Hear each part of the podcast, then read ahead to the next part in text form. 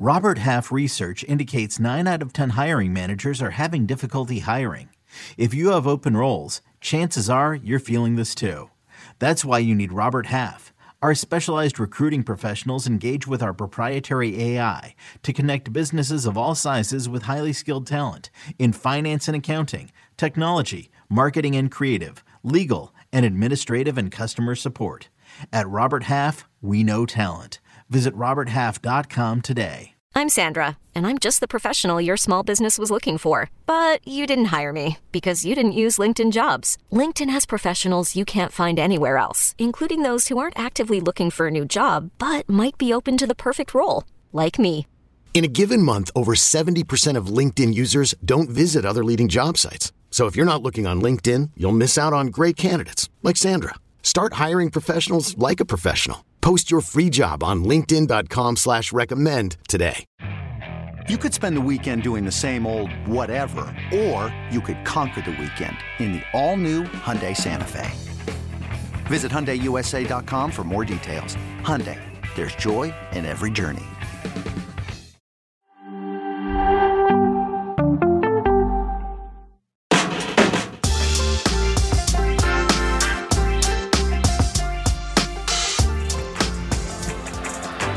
Welcome back to Morning Footy. Well, over the weekend, Charlie and I were able to attend the coaches conference in Anaheim, where we caught up with Seattle Reign head coach Laura Harvey, who's one of the most successful coaches in the game. Just look at this resume. She's a three-time Shield winner in NWSL, three-time Coach of the Year.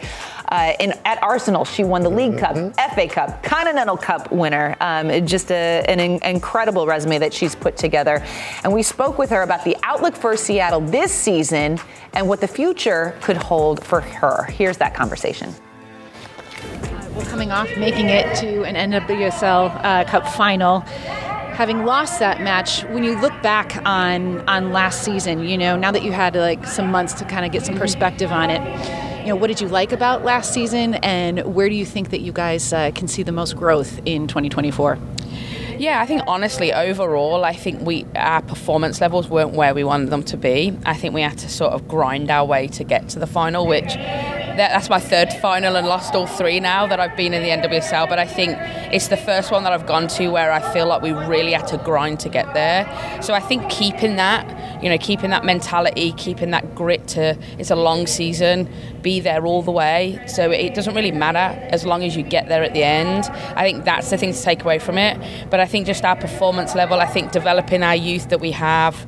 I think we've got a, a, we've spoke about the depth in our team for a long time for the last couple of years, and we had to use it last year. We're definitely going to have to use it again this year. Uh, I love the changes with the Seattle Reign. Uh, incredible. Such a good name. Such a good name. Such a great city. Uh, what can fans expect from the Reign in 2024? Yeah, I think honestly, sort of the, the rebrand is how I sort of envision the club. I think bringing back the old on the values of who we are, what the city is, bringing sort of that hard hardness, the grit, the determination, but also with this flair that we have to have of being like the the gold splash in the logo you know we've got to be able to add that. And I think that that's something with this team that we've always had that. I think we've always had character in these special players and I think that's got to be something that we were kind of getting this year. All right um I'm going to address. There's been some rumors your name kind of gets floated around for for a lot a lot of jobs. well, you know, I mean, you're that's what happens when you're a very successful coach, and your name gets kind of thrown out for some of these high-profile positions that are coming open. The U.S. Uh, head coaching job, and now Chelsea with the departure of Emma, Emma Hayes. How do you kind of how do you deal with the rumors and sort of stay focused on the the task at hand and also you know do you do you potentially have ambitions to go back to Europe I turn my notifications off. That's the first thing that I do. Um, no, I think you know. Obviously, I'm. Always, I always say the same thing. I'm always really honoured, and um, I think you know happy that people think that I could even be considered for those positions. I think it shows that I'm potentially doing something right. Um, but I'm committed to my job. i have always been the same way. I think that what's in front of me with the Reign, I'm excited about um, a new challenge, a new season. I think you know going home for me is something that you know there'll be one day maybe where I go home. Um, obviously, the Chelsea job is something that will be an exciting proposition for somebody. So I think uh, you can always just stand there and I just smile. Like yesterday, I honestly thought something bad had happened because I was like, "What? What's happening?" And I didn't realise that my name had been brought up. But I think that um, it's obviously always nice to feel like you wanted. But I think my home's in Seattle right now. You couldn't manage Arsenal then go ch- to Chelsea, no? Yeah, that's the problem. I'm a gooner. Me too. Okay. I'm a gooner. So I, I look at the NWSL as it's it's now on course to be the destination to play if if you are if you have ambition if you have quality that's the league but it feels like there are a number of leagues in Europe especially with the Champions League that makes it pretty compelling and now we're seeing some top US women choosing to play in Europe. How do you see that as competition and, and trying to keep players to stay in the NWSL versus pursuing Europe? Yeah, I think it's one, it's great for the game. I think when I first came over to the States, um, the thought of playing in the States, I think, was on 90% of any player around the world's bucket list to do. I think the Champions League has become something that is probably on a lot of players' bucket list to do now too, which is great for the game. Like that's that's fantastic. But I think one thing you know about the NWSL, it's really difficult to play in. For me, it's like playing in the Champions League every week, and I've coached in it, so I can say that. I think that the pace at which the games are played in this league is uh, at, like international level, so it's hard to play here, and that's a really positive thing, but it's a challenging thing, I think, too. So I think leagues around the world look at the NWSL and go, we've got to get more competitive within our league to try and match that. And I think for us, we've got to continue to build on the football side of what we are. Commercially and as as brands and as markets, there's nothing like the end of a NWSL around the world. But I think what we can do to continue to build forward is make sure that we put the right things in place to make sure the product that's on our fields is the best it can possibly be by support off the field, coaching staff, getting the players the best environments to train, and giving them the best facilities to do that. It feels like we're at a real crossroads right now um, with the state of the U.S. women's national team, and obviously Emma Hayes coming in and, and taking over. When you look back at the early exit in the World Cup for the U.S., do you kind of see that as I don't know, almost a silver lining, as a, a chance to kind of hit the reset button um, and take it in a different direction? And and if so, what what direction do you see that program going in? Where are we at right now here? Well, I think obviously when there's disappointment, I, I think everyone reflects and says, you know, what things are we doing well, what things do we need to get get better at. I think, if, you know, a new voice will change things for sure at the top. I think the player pool is here. I, I, truly believe that. Having worked with the 20s, knowing what's coming through, even younger than that, I think there's a real depth of talent here. I think, again, I go back, player development in this country, youth development is a huge area that I think we need to focus on. That we don't just judge the national team, the women's national team. I think we have to look at how important it is to play for the youth national teams, how important it is to play at the highest level mm-hmm. as much as you possibly can, get the best training environments, because that's what Europe are doing. That's what they've been doing for a long time. So, yes, the judgment will always go on the women's national team, but it's what we do below that that's not the fancy stuff that sells all the tickets. That's going to be the biggest thing to continue the success of the women's team. I have a question more about your coaching philosophy and your style. I know as a coach, as a player, as a pundit, we're always looking to get better. Yeah. But where would you say your strengths lie, and, and what are you looking to improve on moving forward?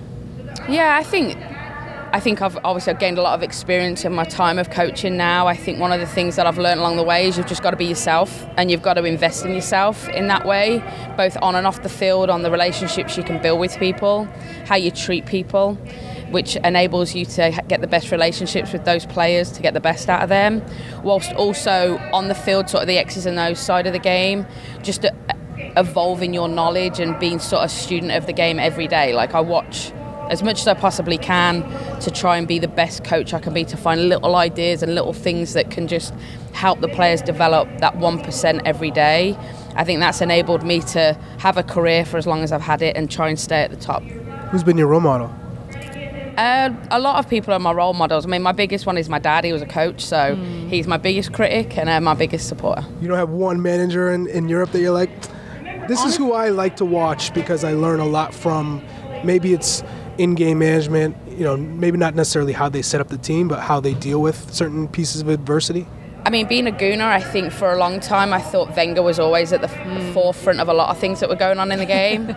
And I think, you know, Mikel's done an unbelievable job. I think, you know, being young, obviously, working with Pep, learning, I'm sure, a lot of things from him, but just little nuances on things he asks his players to do on the field, seems how he treats people off the field. I think that's a big, big area for me that, you know, you don't get to see inside the changing rooms and stuff like that, but just looking from afar on some of the things that they do on the field, I think that's uh, something that I admire from afar. And I just think that to me, like even coming to something like this at the convention, you can learn something off who coaches the U12s. You know, like it. To me, it's not just the people that are at the top. Those people will have gone round and, and watched a ton of things throughout their career. We just had a, spe- a conversation with some NBA coaches, and you know, just taking tidbits from that on how they treat people, how they manage people, how they manage their staff. So just constantly evolving on um, who I am and as a person and making sure that I just stick to my authenticity a little bit because I think that's makes that's my special sauce. well, Laura, all the best for 2024. You're gonna you're, you're gonna get that that championship. That's what I feel it. I feel it. I feel it. Fourth time's the charm. Yeah, there we go. There we go. Can I just say that Laura Harvey is the coolest? Mm-hmm. She, She was seems it. she was so cool. She was so real. She was so willing to answer sort of any questions with with complete transparency, especially when we asked about like the Chelsea rumors and what that means to her and how she kind of deal with, deals with it and turning off the notifications on her phone because everything was blowing up. Um, but she's just she's such a real one, and I have to imagine that. I mean, Darian, you said when we were listening to it, you're like. I love Laura Harvey. I mean, that has to be a coach that players would want to play for. Yeah, it's exactly what you said. What you see is what you get. She's super transparent. Um, this is why players that like we all respect, Jess Fishlock, Rapinoe, Lauren Barnes, speak her graces from her entire career that she's been in the NWSL. Um, yeah, she's a good person, a great coach. Her record shows exactly why, and yeah, I'm excited to see what's next. I hope she stays. The Do you think she will? Because she kind of, I mean, she sort of Yeah. like left that door open. I mean, she kind of, I liked when she, She said like, she's like, you know, as a as a gooner, it would be really tough to take the Yeah. the, the Chelsea job. But I have to imagine when you put together a resume like the one she has, Mm-hmm. she def she has ambitions. She's going to have ambitions to to keep coaching at the at the highest level. Yeah. Um, I don't know. Do you think? Do you feel? oh, I mean, maybe she could go back to Arsenal. Maybe. Um, we seem to be doing pretty good right now, but you know, you never know. But also, with Sabrina Wiegman just signed uh, an extension. Mm-hmm. Maybe after that, you know, she could take over for the uh, England national. I team wonder job. what's the n- better stepping stone I was just thinking for her to get, to get that job to Yeah. stay in NWSL or if you're in WSL. If, if, if that's a better path to that job, I, I would imagine as an English manager, Going your mi- you, that has to be an aspiration Yeah. to manage the national team. But I think No, I think course. in I think in women's football, obviously you can correct me if I'm wrong. I don't think I don't think they look at NWSL as being like you're in a different league. I think they see Right. WSL and NWSL and Champions League, all those things kind of of the same ilk. If you're winning in those, you've kind of proven yourself. I don't feel like you need to necessarily go home the way that maybe for the men's job. Right, you probably correct. Well, I mean, and she's coached, she's helped with the full team and has coached Mm-hmm. a bunch of U.S. youth national teams that had a lot of success in it. So I don't know. I kind of think that her record shows she could stay here and that be a path, Mm-hmm. and then she could also go back to England and that would be maybe a little bit quicker. But Yeah, I didn't get the impression that her. I mean, she she's very much committed to Yeah. the, the project in Seattle and, and and what they're doing. And speaking to her about you know the outlook for for the 2024 season, I know that she has has massive am- ambitions for that club. Do you? Where do you see? Uh, Seattle, the Seattle Reign. P.S. Seattle Reign. Great re. Like I'm so glad they went back to Seattle Reign. It's such a great name. More of a Yeah. D brand. Such a good because they went back. well, yeah, they're finally officially in Seattle. That Yeah. team has been everywhere waiting to get picked up in Seattle, and finally it's happened. Um, yeah, I don't know. She's got that. That team has to make some moves. They lost Rose Lavelle, Emily Sonnett, Megan Rapinoe retired. Mm-hmm. Uh, they've got to make some moves. I don't know. I think that for this next month, we're going to see some some crazy stuff happen. Damn, With Gotham- Chicago, Gotham took all Seattle, your stars, dog. uh, Gotham stacked. but you never know how season's going to play out. You can Yeah. be on a team full of superstars, and sometimes it doesn't line up on the field exactly how you want it to. Yeah. And then sometimes you have a team like this, kind of what Gotham was last year, Yeah. where hundred percent. you just grind it out and you A lot can win a happen. championship. Yeah. Uh, Laura Harvey, she was so great. Really appreciate the time with her.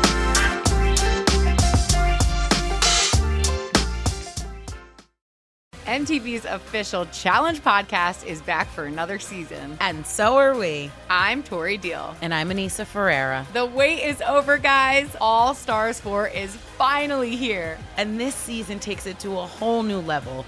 Old school legends, modern power players, and ex lovers are all competing in Cape Town, South Africa for the prize of $300,000. And we're going to be right here along with you fans, covering every episode on the podcast. Listen to MTV's official Challenge podcast wherever you get your podcasts.